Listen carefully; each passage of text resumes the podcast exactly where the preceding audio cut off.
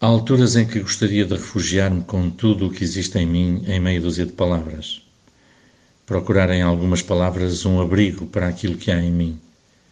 Mas ainda não há palavras que me queiram abrigar. Sim, é isso na realidade. Ando à procura de abrigo para mim mesma e a casa onde me acolherei terei de ser eu mesma a construí-la. Terei de ser eu mesma, sangrando, a construí-la pedra sobre pedra. Sob o céu, uma pessoa está em casa. Em cada lugar deste mundo estamos em casa quando trazemos tudo conosco.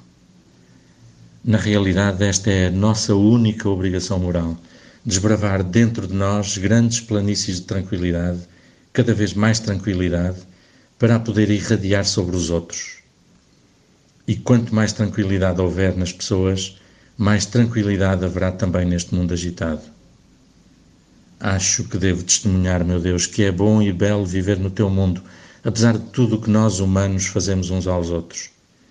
Gosto imenso das pessoas, porque em cada uma amo um pedaço de ti, meu Deus, e procuro-te por toda a parte nas pessoas, e muitas vezes acho um bocadinho de ti, e tento desenterrar-te nos corações dos outros, meu Deus.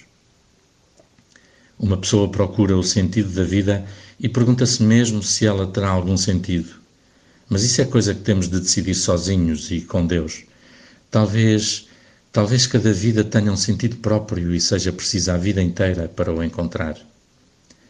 Temos de rezar com todo o coração para que venha uma coisa melhor, enquanto temos mente para desejar uma coisa melhor.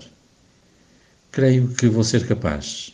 De manhã, antes de começar a trabalhar, passar meia hora a ouvir-me a mim própria, a voltar-me para dentro submergir-me.